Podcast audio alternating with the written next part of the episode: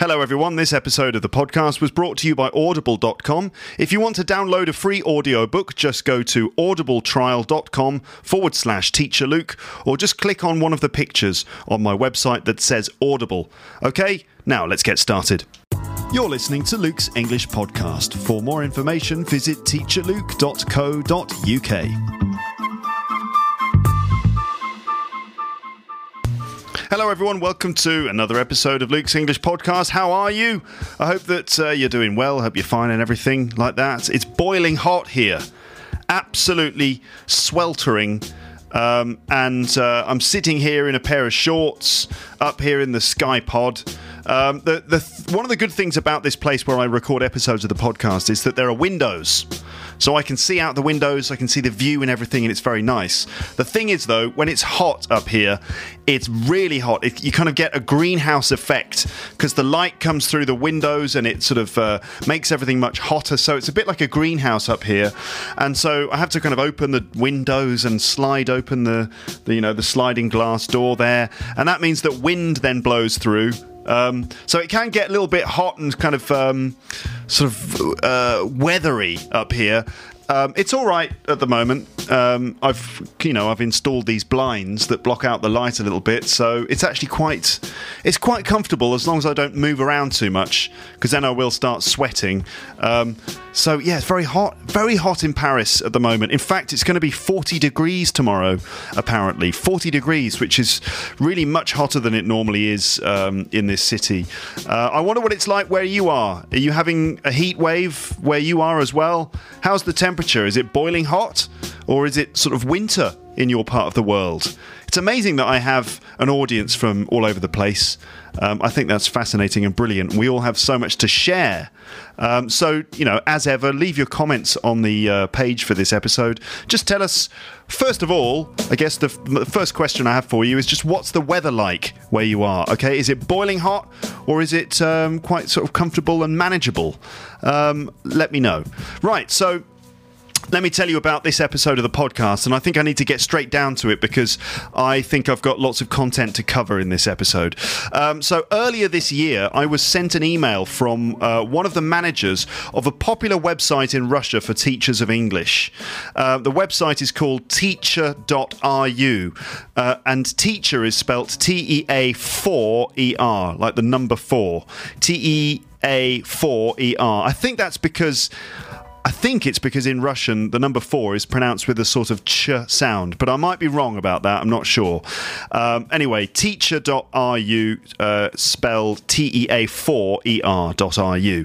Um, so this is a, a, popular website in Russia for people who teach English. It's a kind of website for teachers. Basically, the editor of this website approached me by email because some of uh, the readers of the website had mentioned uh, me apparently, and so he emailed me and asked me to basically sort of do a kind of online interview, um, which involved me basically providing an article. I just wrote an article explaining my approach to teaching English and how my podcast is all part of that. The idea was that after uh, reading the article, then readers from the website could send me their questions as part of a kind of competition. So they'd read the article, then they'd send me some questions, and after a few weeks, I would then read all those questions and then sort of choose a few winning questions to answer and then I would sort of send my answers, and those would be published on the website as well. Okay, um, so the plan was that I would choose about five winning answers. Uh, and in the end, what actually happened was that there were so many questions that I found it almost impossible to just pick five. Um, there were over 20 pages of questions, and I was totally blown away by the number of responses, to be honest with you. Um, Tea4er.ru is a hugely frequented site, and of course, I think well, I know that Russia is one of the biggest countries for Luke's English podcast. Um, in terms of website visitors, uh, Russia is number one, followed by Spain, uh, the UK, Poland, Italy, the USA, and Japan. So that's visitors to the website. Um, for audio downloads, my top country by far is the United Kingdom. I don't know why. Who's listening in the UK? Is that like native speakers who who live in England or Scotland or Wales or something or Northern Ireland? Have I got British people listening to the podcast, or is that people who live in the UK but they don't speak English as a first language? Tell me if you're living in the UK and you're listening to Luke's English podcast. Who are you? Are you a learner of English? Are you a teacher of English? Are you just an, an ordinary citizen? Uh, are you a member of the royal family or something? I want to know who you are because um, my top country for audio downloads is the UK. That's followed then by Russia, then Spain, uh, then Poland, um, and Japan. All right. So uh, Russia is pretty much up there in terms of website visits and uh, audio downloads. So that also may explain why I got so many responses from this Russian website. Um, I ended up responding to way more than five questions. I just couldn't pick five. I couldn't narrow it down to five. So I ended up just responding to loads of them. Um, I sent my responses to the website and they published them this week. Um, so my article and all the questions and my responses are all available on Tea4er.ru. But um, with the permission of that website, I have decided to turn the whole thing into an episode of Luke's English podcast. Um, I mean, I, I put so much time into writing the article and answering the questions that I thought that it might be worth just reading the whole thing out for my listeners to hear on Luke's English podcast. So that's what you're going to get in this episode. I'll read you the article I wrote first, which is basically the story of my career and of Luke's English podcast, and then I'll read out the questions I was sent and my answers. Uh, the questions cover various topics, uh, mainly English teaching, but also a whole bunch of other stuff too. So I hope that you enjoy it. Um, I'm now going to start reading out the article that I wrote. Um, now, you may have already heard some of this stuff before. I mean, I've told you about my career and the reasons why I started Luke's English podcast. But um, here it is. Here's the sort of story all in one place. Um, so let me go through that and then I'll start on the questions. And as I said, I don't have much time to just sort of like hang around in this episode. Um, I've got to move forwards because there's loads of stuff to squeeze into it. Okay. Um, right. So um, here it is. This is what I wrote and was published on Tea4er.ru recently. And it goes like this Dear readers, these days, there is an emerging new kind of English teaching professional, the online teacher. Uh, online teachers create their own content, they break new ground with the use of social networking, and they give learners an option outside of the traditional school structure. They're on YouTube, uh, they write blogs, they do podcasts, and they gain a very significant following. And I suppose that I am now one of them. Um, over five years ago, I had settled into my career as an English teacher. Um, I'd passed my Delta course, I had a permanent job teaching English, and I'd just bought my very first property in London, my own apartment. I bought a new laptop and it gave me the option to record, produce, and publish my own podcast on iTunes. Um, I'd always wanted to be a radio DJ. As a child, I'd produced numerous fake radio shows with my brother on our old cassette recorder, and I'd always loved listening to radio, podcasts, and comedy CDs. It was my dream to make the same kind of content and to have an audience of people like me who would lie on the sofa listening to someone else's words, being transported to different worlds of imagination. For a while, I tried my hand at making comedy videos on YouTube, but they didn't get many views. Why would anyone look at my comedy videos and short films anyway? I didn't really have an audience. As an English teacher, though, I'd been working for about eight years. I'd met hundreds and hundreds of learners of English from around the world and had learned some key things about teaching English and speaking to people. I knew that almost everybody it seems that almost everybody in the world wanted to learn English. The vast majority of the people living on Earth, really. I'd learned how to engage the attention of a class full of people. I knew what subjects interested them, what language difficulties they had, and how to stand out as an English teacher. Also, as a recently diploma qualified professional, I had some proper know how when it came to helping other people learn my language. What I realised was that there was a potentially uh, potentially huge audience in the world. I had something to offer to them, and I had the means to do it. So, what could possibly stop me from launching my own podcast for learners of English? The idea sounded perfect, really. I could do it all on my laptop. I could plan my episodes around engaging topics. I could make sure I included some fairly rigorous sequences about language and learning a language. And I could find ways of making the content funny too. I even had my own flat where I could record episodes of the podcast without being disturbed. Conditions were perfect. Um, I come from what I consider to be a BBC family. My dad was a BBC man for about 30 years. We grew up in a BBC household. We never watched ITV, the commercial television station, which was the BBC's main rival. We never watched it. We always had the BBC on the television. The BBC logo was everywhere in our house on pens, folders, notepads, and mugs. I would often hear my dad talking about producing the news, what he thought of different presenters, and how to deliver information as a broadcaster. It felt quite natural then to do it myself on the podcast. Also, I'd always loved stand up comedy. When I lived in Japan at the start of my career as a teacher, I had no television. So I used to listen to comedy CDs over and over again. I had a little CD player, a couple of little speakers, and I would lie on my bed and listen to all these comedy CDs. My mum used to send me recordings of Eddie Izzard, Bill Bailey, Monty Python, Peter Cook, Bill Hicks, and Steve Martin, and I used to devour them, listening over and over and over again, lying on my bed. I came back to London after a couple of years in Japan, just as the podcasting boom took off for the first time. I continued what had now become a tradition of lying on my bed, listening to someone talking through my speakers, usually a stand up comedian, but this time I was listening to podcasts podcasts which were free to download all over the internet um, and produced um, not only by you know uh, organisations like the BBC, but also produced by just ordinary people making the podcasts in their homes. I'd always harboured a desire to try stand up comedy as well myself, but it wasn't until my girlfriend at the time suggested that I do a stand up comedy course. Yes, they do exist in London. Um, it wasn't until I started doing that that I first picked up a microphone, stood on stage, and tried to make a room full of people laugh. The relationship with the girlfriend didn't last, but the stand up comedy did and I'm still doing stand up now. In fact, I have a gig in about one hour uh, this evening.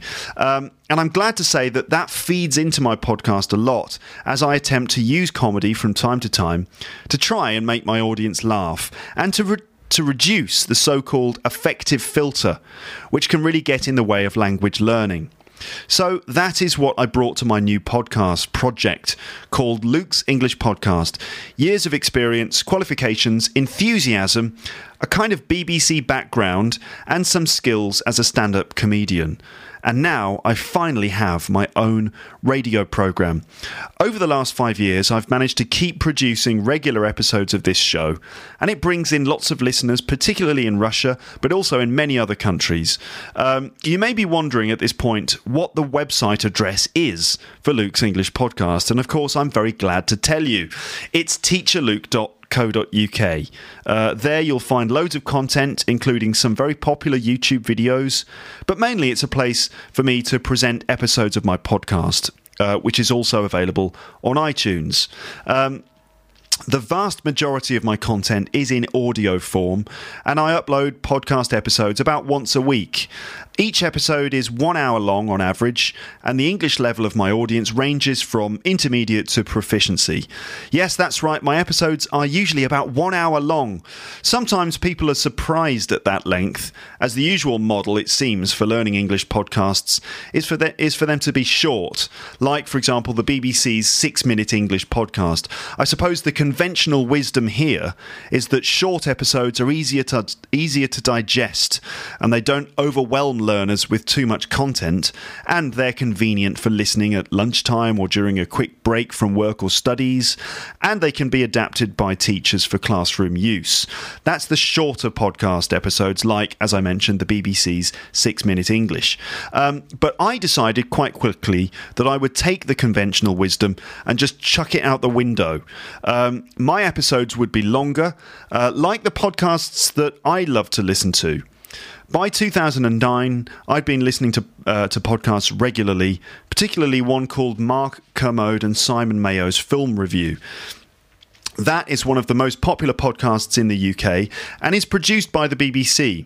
In a nutshell, it features two guys reviewing films, but it's not really a film review show.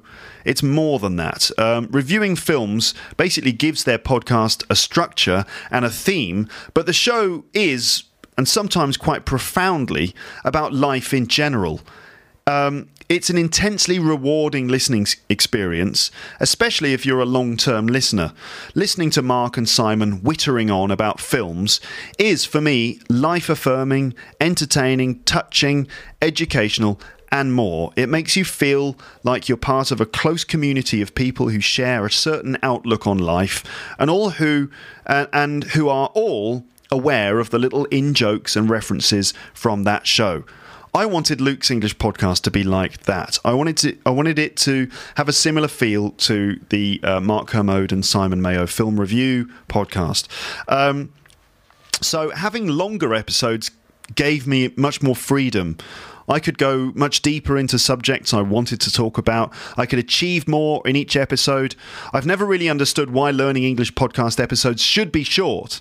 I mean, okay, I sort of get the idea that it's easier for people to to consume them, but um, I'm not convinced by that. And in fact, I would go so far as to say that there doesn't seem to be any really good reason for learning English podcasts to be so short. Um, MP3 players and iPhone applications are programmed to remember where you stopped listening to each episode. So if your journey to work is only 30 minutes, it's no problem. Listen to 30 minutes of an episode and then just press stop or pause. And then when you come home from work, your MP3 player will remember where you were listening to that episode, even if you listen to some music in the meantime time. Also, longer episodes mean more content. And what's wrong with that? Um, so, despite the fact that every now and then I read comments that say my podcast episodes are a little bit long, I maintain that they are, in fact, exactly the right length for what I want to achieve with my podcast. Um, the other thing I decided from the beginning was that my episodes would not be scripted, he says, reading a scripted episode. A lot of other podcast episodes for learners of English are scripted, and I know why. It's because writing the script beforehand means that you can easily add target language into a conversation, you can control and prepare grammar or vocabulary explanations, and it means that a full transcript is also available for listeners when the episodes are published. But when I listen to these scripted episodes, for example, the BBC's Six Minute English, to me, they just sound a little bit fake, a little bit awkward, and a bit unengaging. Why should English learning materials be dull or patronising? Why make podcast episodes contrived or full of bad acting and unnatural speech patterns? Again, I can't think of any really good reasons for doing this. I think it's probably because it's more convenient for the producer of the podcasts to make them scripted and it fits in with certain assumptions that people have about learning English. And therefore, you know, learning English podcasts have to be slow and a bit patronizing and all that kind of thing. Um, now, I don't agree. Uh, I think it must be better to present English in the most authentic way possible, isn't it? By recording without a script also, the plan is there that the idea is I want to try and just make sure it's a, a, pleasant listening experience. And therefore if it if it's pleasant and people feel actually engaged with it rather than doing it just for learning purposes if they actually want to listen to it surely it's going to be far more effective as a learning resource. I mean we know we know from you know academic work that when people are actually engaged on a meaningful level with what they're listening to, that it uh, raises the um, level of acquisition of that language massively. So that's what I wanted to achieve. I wanted to give learners of English an, uh, a listening resource that they would actually want to listen to and that they could find fun and enjoyable. Not just something they would do out of a sense of necessity for studying, but something that they could just engage with on a sort of human level. And that, in a way, just by enjoying listening to it, that's half the battle. And um, if you just listen to the podcast and enjoy it, um, and uh, you you laugh occasionally. If uh, ho- hopefully you laugh occasionally, or just find some connection to it, then you know a large part of your learning has been achieved there. I hope. Obviously, you you do have to do some studying alongside. You can't just listen for fun. You also do have to do a bit of studying. But I think that uh, basically my approach to the podcast is keep it authentic, and and that that's a strength. Um, Admittedly, some of my episodes are scripted, like this one, for example, but for the most part, I have kept them spontaneous, and I think that that has really benefited the podcast. Uh, generally, episodes sound more engaging um, and, uh, and natural and they present language more authentically, I hope. Um, I think it gives the program a lot of personality. Um, again, I hope so. Uh, there are times when I have made mistakes. I stumble over my words sometimes, or I forget what I was what I'm talking about. But generally, I leave all of those errors and mistakes into the published episodes of the podcast for the sake of authenticity. I think it's not necessarily a bad thing for learners of English to realize that native speakers stumble over their words and don't know quite what to say and make mistakes and aren't completely fluent and perfect all the time. I think that's a, a, good thing, and there's nothing wrong with that. There's a sense, I think, with English teachers that we have to present a perfect version of the language. Well, let's present the language as it really is, shall we? I think it makes it um, a much more realistic uh, prospect for learners when they engage with English in a in a very authentic way. When they see learn uh, native speakers perhaps making mistakes or not being completely articulate, I think it can be a much more realistic feeling for learners. They can feel like, oh, it, we don't have to be perfect. We just have to be able to communicate exactly what we want. It's not about being completely accurate. It's about getting the message across. That's one of the things I'm trying to explain. Um, so where am I now? I've I just sort of went off script there. Um, so. Um, so there, yeah, as as I was saying, there are times when I have made mistakes and I left them in the pod, uh, in the podcast episodes. In fact, I think this sort of thing is precisely what my listeners love about my podcast. I think they uh, they love the fact that it's real and spontaneous, uh, the fact that I have total creative control, and that I make sure that podcasting is fun for me all of these things have made Luke's English podcast unique and valuable, in my opinion. Um, I have found that the episodes my listeners love the most are the ones in which I sort of take risks and I'm spontaneous.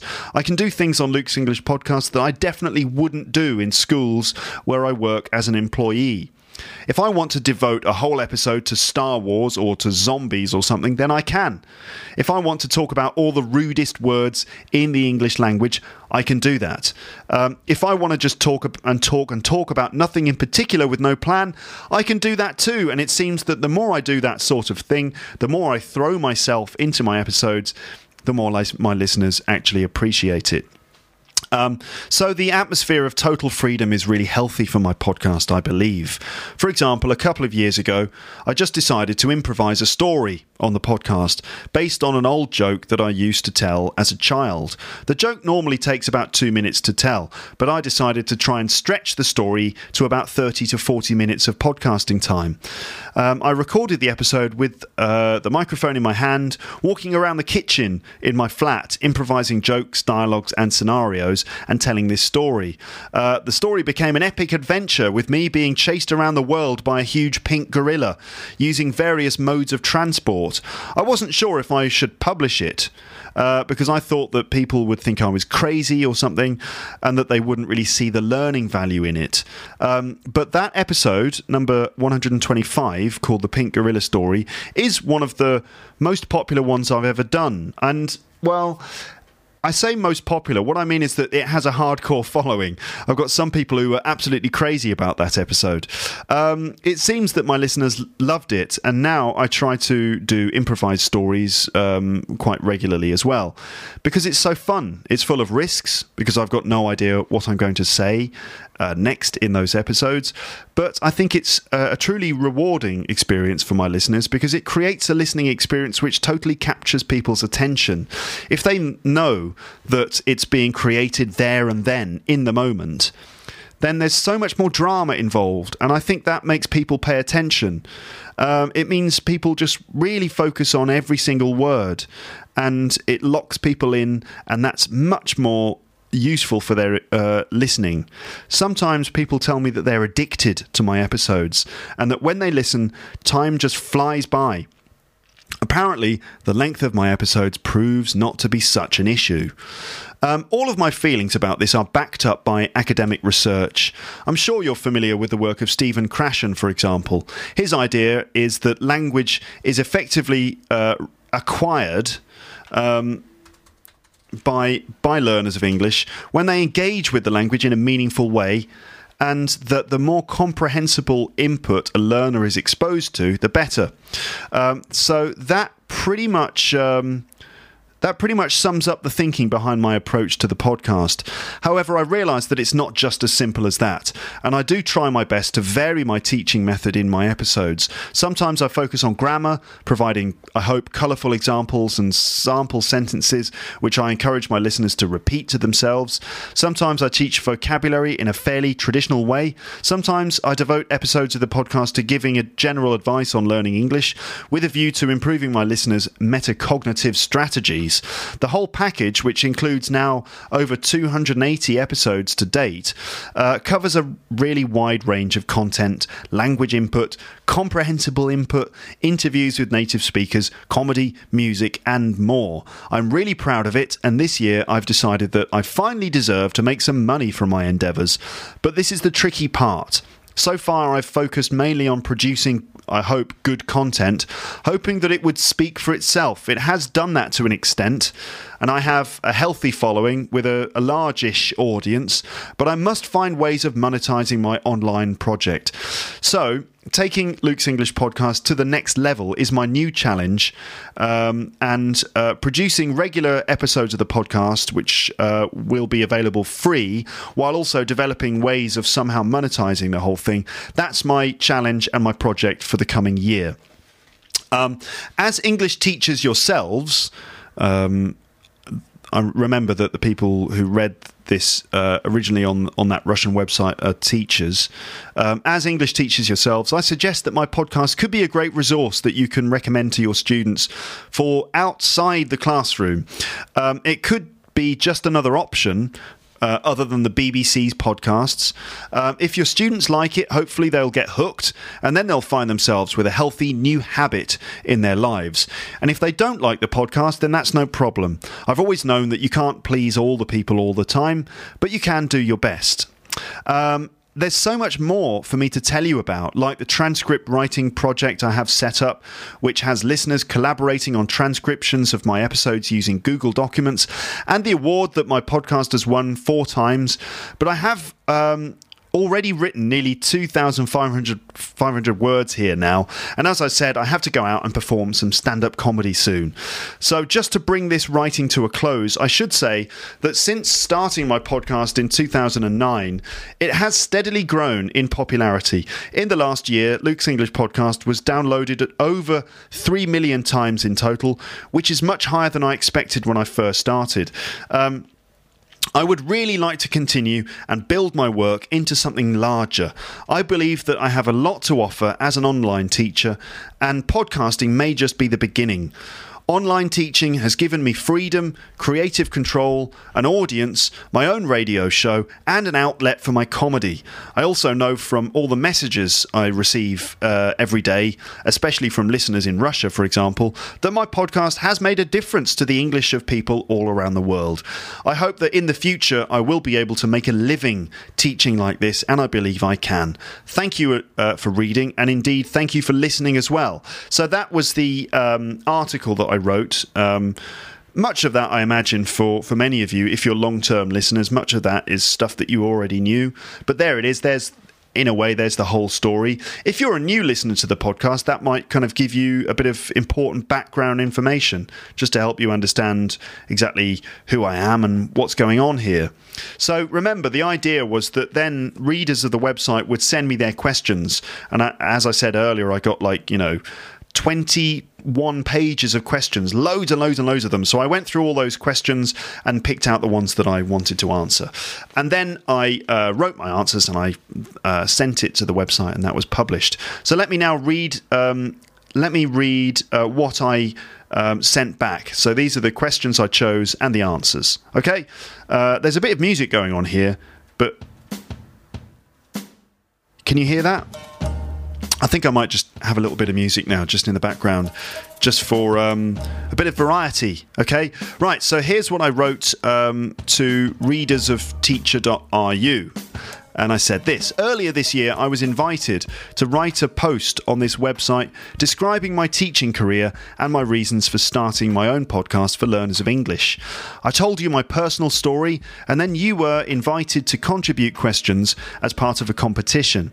I could then choose some of those questions to respond to. I was delighted to see over the weeks after posting my interview here that there were about 20 pages of questions from users of this website. It's amazing to see how many responses there were, including interesting thoughts and ideas uh, from so many bright minded people.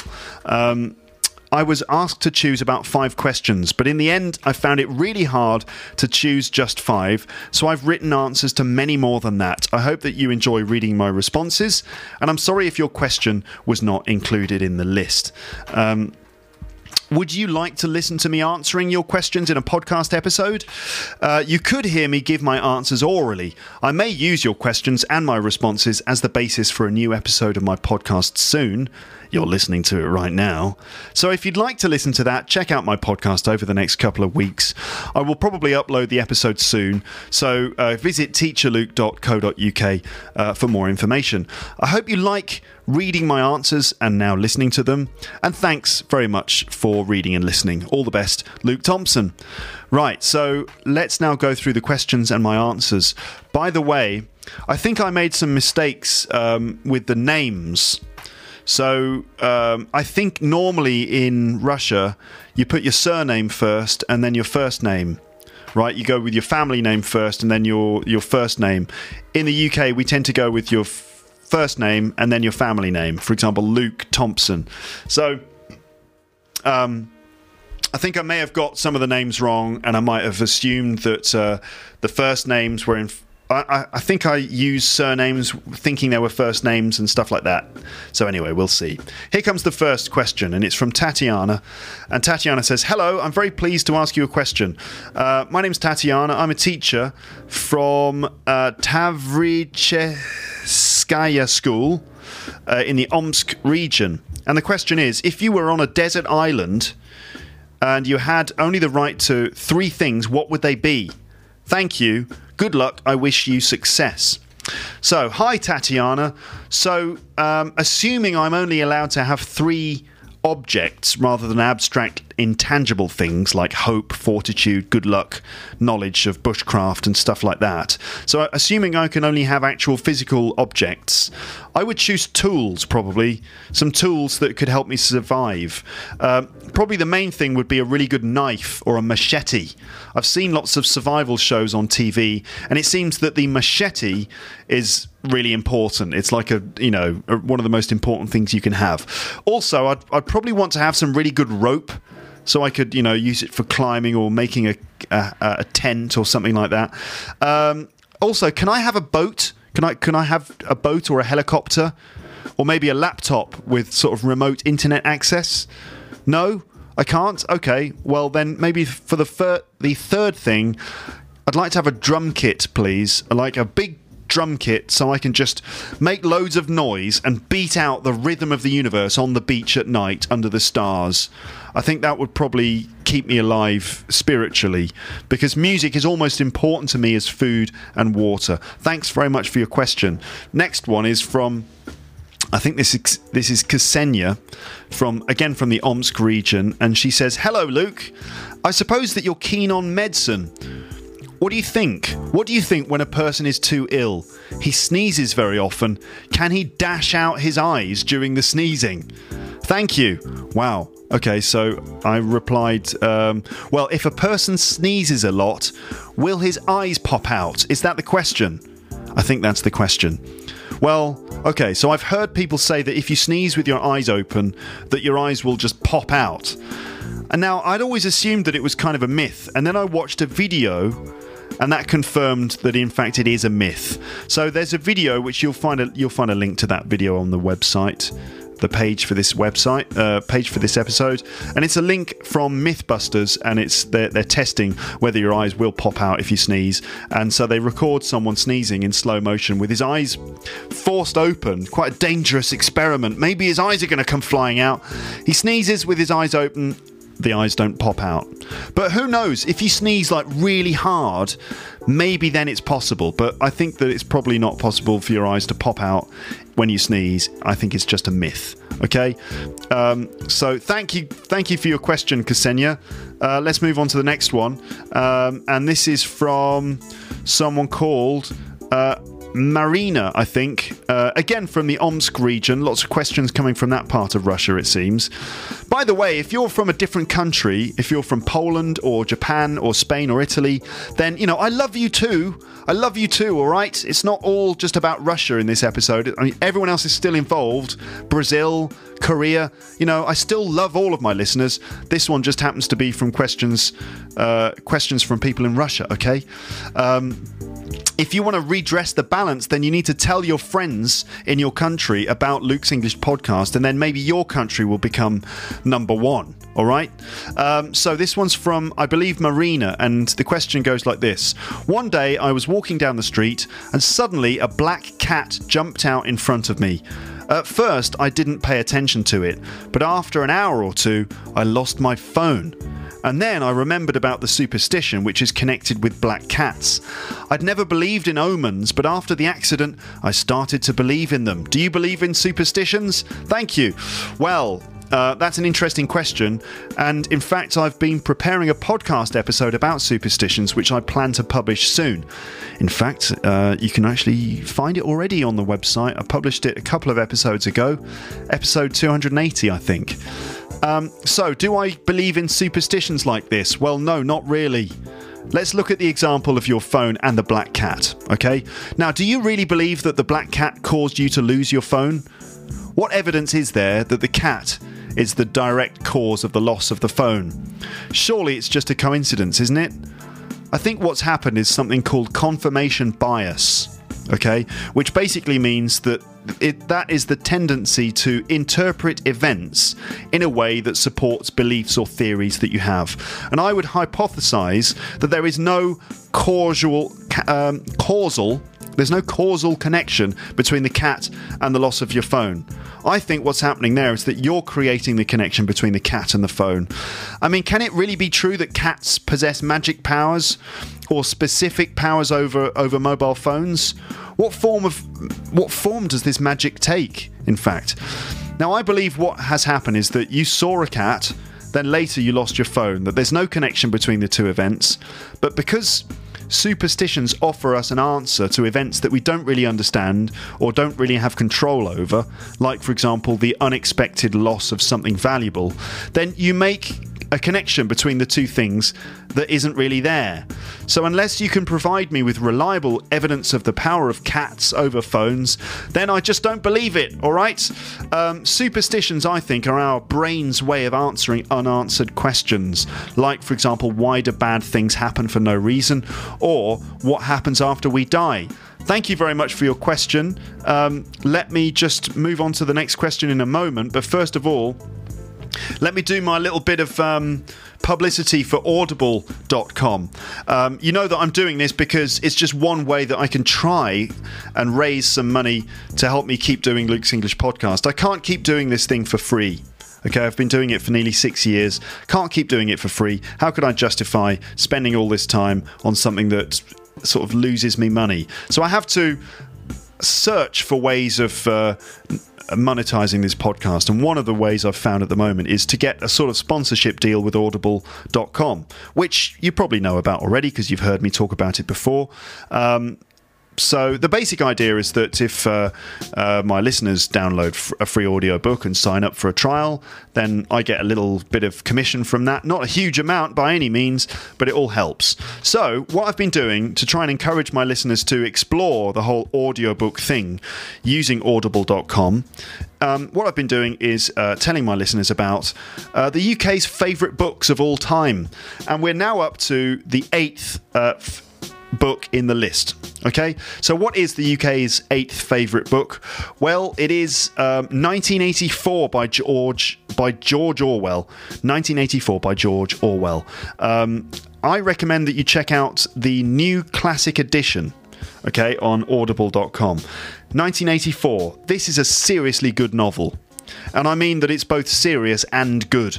Um, written in 1948, uh, this book represents George Orwell's vision of a possible future for the UK, living under the control of a totalitarian government in which there is no such thing as privacy News reports are manufactured in order to keep the population under control. People lead dull and exploited lives, with even their thoughts policed by the state. And Big Brother is always watching you. It's an incisive and frightening social satire that is alarmingly close to today's reality in many ways. And it is essential reading, or listening, in fact, because the new classic edition of 1984, which is narrated brilliantly by Simon Prebble. By the way, Simon Prebble is like the king of audiobooks because he's done so many great books. Um, the new classic edition of 1984 is now available on audible.com and you can download it free and listen to it on your phone, your computer, or in your car as part of a 30 day trial by visiting audibletrial.com forward slash teacher Luke or just click on one of the Audible buttons on my site. Uh, you can sign up to your trial, then choose a book that you want to download, and I recommend that you search for 1984, the new classic edition. Everybody should know this book. Um, it is expensive expertly written and grippingly narrated. Here's here are a couple of reviews from um, people who've downloaded this audiobook. This is one from uh, a customer called Bob, and he says, "I'm a regular." Consumer of audiobooks, and Simon Prebble's narration brings this book to life with such pitch perfect, jaw dropping excellence that I'm at a bit of a loss how to praise him highly enough. Suffice to say that I got so lost in the story that at times I forgot altogether that this was a book. Do yourself a favour and give this one a listen. Here's another review from Yvette Flaws, and she wrote The narrator in this book is great. The drama and expression in his voice are fantastic.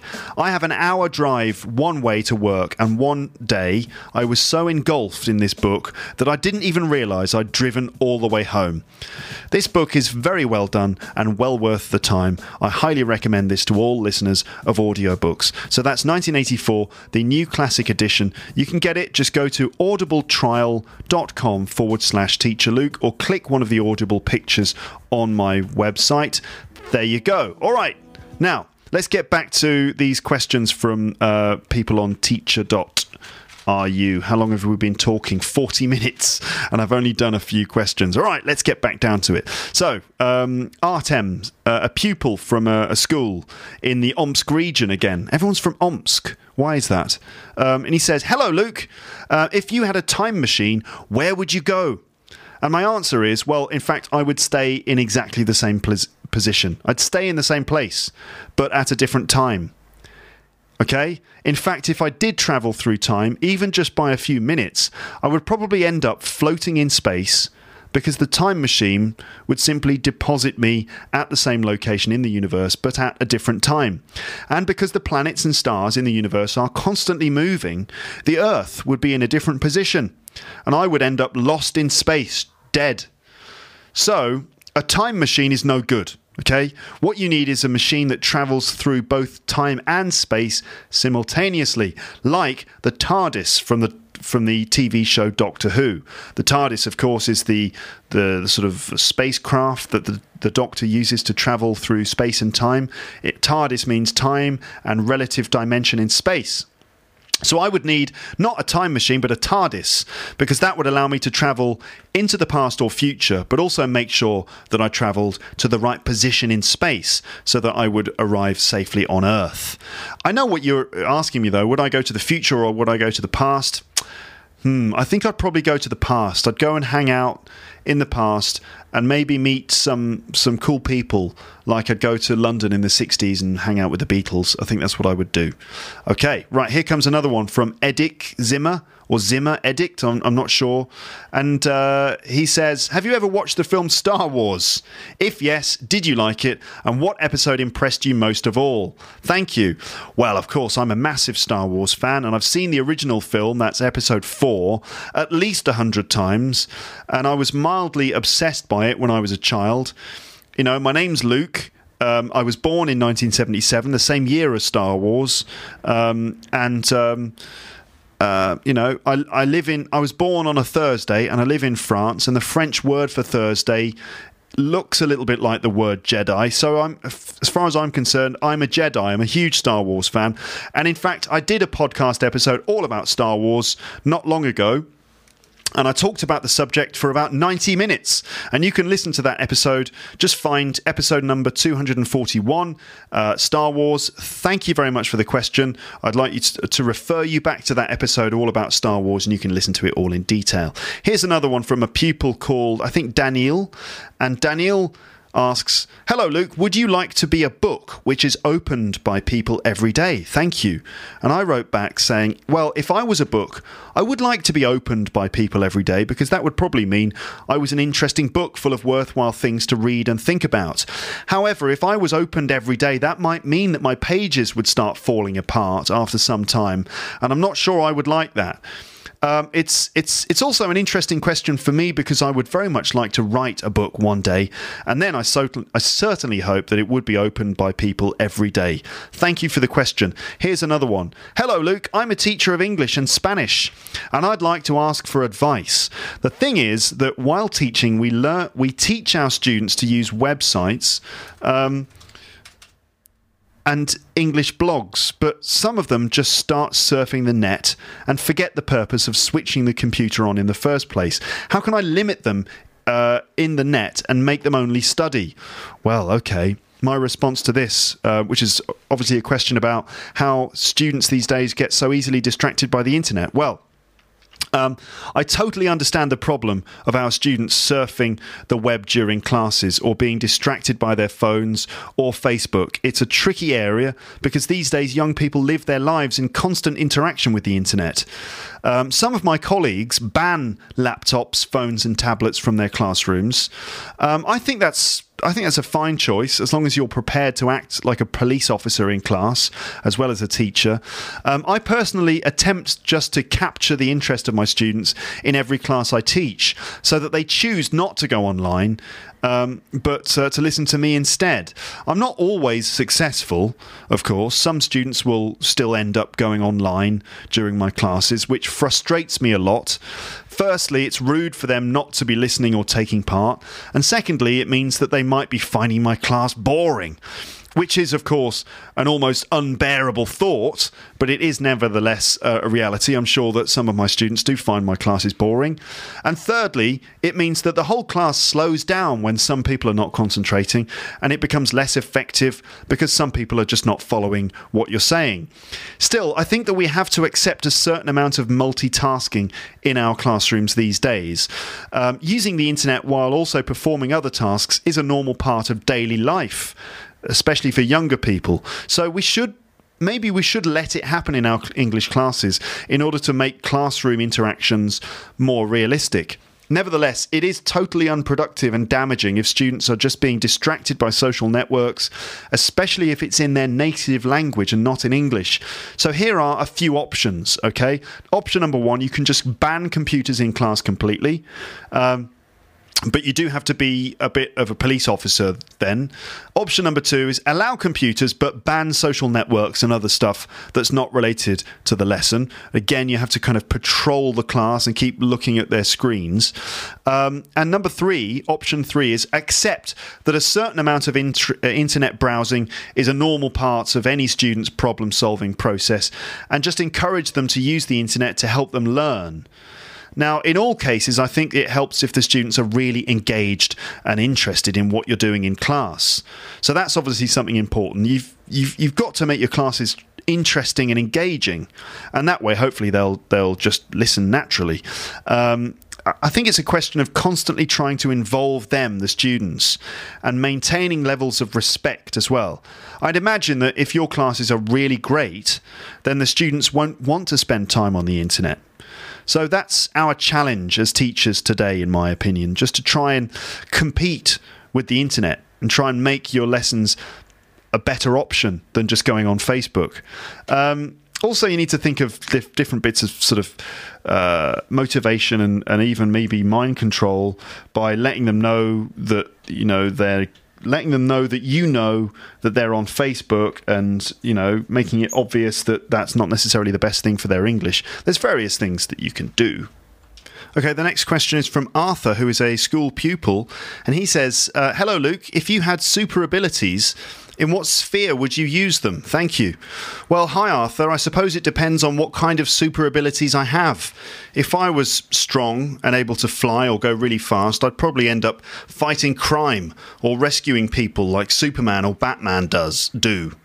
Uh, if I was able to read people's minds or affect their thoughts, I'd be tempted to help people recover from mental illnesses or neuroses, or simply to make them feel confident enough to do anything they want. I think I'd probably use my powers to get rich too, but I'd uh, try to help people. Um, as we know from Spider Man, uh, with great power comes great responsibility. So I think that if I had super abilities, I think I'd also be obliged to use them carefully and with some sense of social social justice. Thank you for your question. Next one is from Anastasia, and she says uh, they say that there are. Uh, aliens between us, and some of them are working in the government of some countries. If it's true, would you like to fly on the UFO? Thank you. Well, hi, Anastasia. I love the way that your question focuses more on the possibility of a UFO ride than on the ramifications of aliens working in the government. Anyway, I've heard lots of conspiracy theories uh, which state that the world is run by shape shifting lizard aliens from another planet. Uh, I'm pretty skeptical about that, to be honest. I think it's it's quite mad, in fact, to believe it. There isn't any good evidence for it, although I do believe it's quite possible that the world is basically run by a few very uh, powerful individuals, heads of corporations, uh, leaders of influential societies, that kind of thing. But aliens in the government. Well, I think there may be alien life in the universe, but I'm not convinced that they are here on Earth or, in fact, working for the government. Although I sometimes wonder about David Cameron. that was a joke. But if uh, there were aliens on Earth and I met them, and they offered me a ride on the UFO, of course I would love to try that. Um, I, it would be absolutely fascinating to see their technology and to experience a totally new kind of traveling. Uh, the thing is, I'd be afraid that they'd ad- abduct me and then maybe stick an uncomfortable probe into my body somehow. Uh, but I hope that answers your question. Okay, here comes the next question. Um, hello, Luke. I know that you're a lecturer. Well, all right. Uh, and just imagine you have a choice to make. All your students will become responsible and always uh, listen to you attentively, or you will receive $1 million. Which will you choose? Thanks in advance. Uh, well, hello. Sorry, I don't know the name of the person who wrote this, but. Um, I think that the first option is perhaps impossible. I can't imagine a situation in which absolutely 100% of the people in the room are listening to me 100% of the time. Uh, there's always someone who's drifting off, thinking about something else. And I don't mind that too much. Um, if everyone was 100% attentive, that might not be so great. For example, if I made just one mistake, everyone would notice it. Uh, also, I quite like the feeling that my students have independent minds, and I don't necessarily want to rob them of their free thought. Uh, I'd like to, to, I'd like them to listen to me because they find me interesting, not because I've cast a spell on them to make them attentive. Uh, that sounds a bit like mind control. So I'll be glad to have the one million dollars, please. Um, thanks very much for the question. Uh, this this one is from uh, Marina, and uh, it goes like this Hello, Luke. Don't you find that the profession of a teacher is very deforming? I mean, it has a great influence on the personality, which will certainly show itself, especially at old age. For example, you know, he's been teaching for a long time.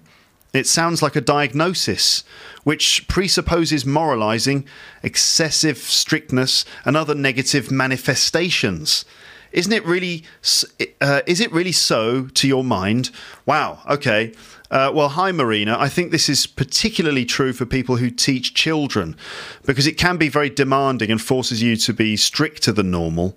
Uh, I suppose this can take its toll. Uh, I think that doing any job will have its effect on you, so this kind of thing comes with the territory.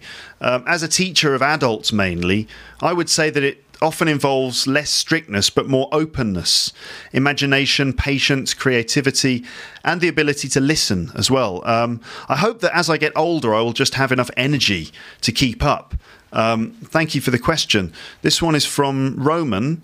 Um, and it goes, uh, So, what difficulties have you had with your students and colleges, if any at all? How have you tried to settle them since you became a famous teacher? Uh, well, hi, Roman. Uh, thanks for regarding me as a famous teacher. Um, I've had plenty of difficulties with my students, mostly as part of the challenge of helping them to improve their English. Um, a lot of it's about motivation. It might be necessary to work with people's individual problems and approaches to learning, and that's a normal part of the process. Sometimes you find trouble with students in that their personalities come into play. Um, normally this is really great because most people are interesting and basically good people. Uh, but every now and then you come across someone who uh, just likes to make life difficult for others or who simply can't operate within a group of other people uh, with some level of intimacy as part of the learning process. Sometimes personalities flare up, and you might find friction between students in a class or even with the teacher. Um, I've had a few problems with colleagues because, uh, for the most part, English teachers get on so, so I've had few problems, like not many problems with my colleagues because generally uh, English teachers like to just get on with each other. Uh, we're all sharing the same situation, so there tends to be some camaraderie in the teachers' room. Um, I did a couple of podcasts about the challenge I've uh, the challenges I've faced as a teacher, and you can listen to them uh, if you go to I think it's episode 145. Uh, it's called Nightmare Teaching Experiences, and that goes through some of these sort of uh, difficult experiences I had as a teacher and the things I learned from them. Okay, I think that's going to be the, end of this episode of this podcast because I've just had a look at the list of questions, and there are loads more questions, absolutely loads. So I'm going to have to stop there because I, I, I won't have time to go through them all. Uh, I now have like um, big lists of loads of questions that have been sent to me in various ways. And so I'm slowly going to go through those questions in episodes of the podcast uh, in the future. I've also got loads of other ideas running around in my head. Uh, another thing is, though, that uh, obviously I'm getting married very soon. Uh, my sort of big wedding celebration is happening in less than two weeks. So uh, I may not be able to record a podcast for a little while because I'll be involved in uh, all of the things that relate to, to that. Um, so um, it, there may be a little bit of a gap between now and the uploading of the next episode. Uh, but there will be more stuff coming in the future. Um, don't forget to visit teacherluke.co.uk where you can leave your comments and check out all the other content that's available for you there. Uh, by the way, I've done a couple of music mixes, or well, I, I've actually found some old music mixes that I did. Uh, some of them in the day, in the years before I ever started doing Luke's English podcast. I've always had fun sort of making mixtapes and um, sort of uh, mixing tracks together, and sometimes kind of recording recording stupid stuff over the top. Like my brother and I always used to do these radio shows when we were kids, and we'd play music and sort of s- chat all this stupid stuff. Um, and uh, I used to do it as well um, not long ago with my Mac and so do a mix and then sort of mess around doing voices and things over the top. And I've uploaded some of those mixes onto Mixcloud, and you can find them on the website. Just go to teacherluke.co.uk. In the menu, you'll see a, a, a, something that says stuff, and if you just sort of uh, drag the mouse over the word stuff, then you'll see a few other things in the in the menu, and one of them will say music mixes, and you can go and check out the the, the music mixes. Some of them are a bit funny. There's sort of comedy stuff, and also some some just good music. Um, so that's it for this episode. Thank you very much for listening. There'll be more episodes of Luke's on English podcast in the future, but for now, it's just time to say goodbye. Bye bye bye bye bye bye. bye. Thanks again for listening to Luke's English podcast. For more information, visit teacherluke.co.uk.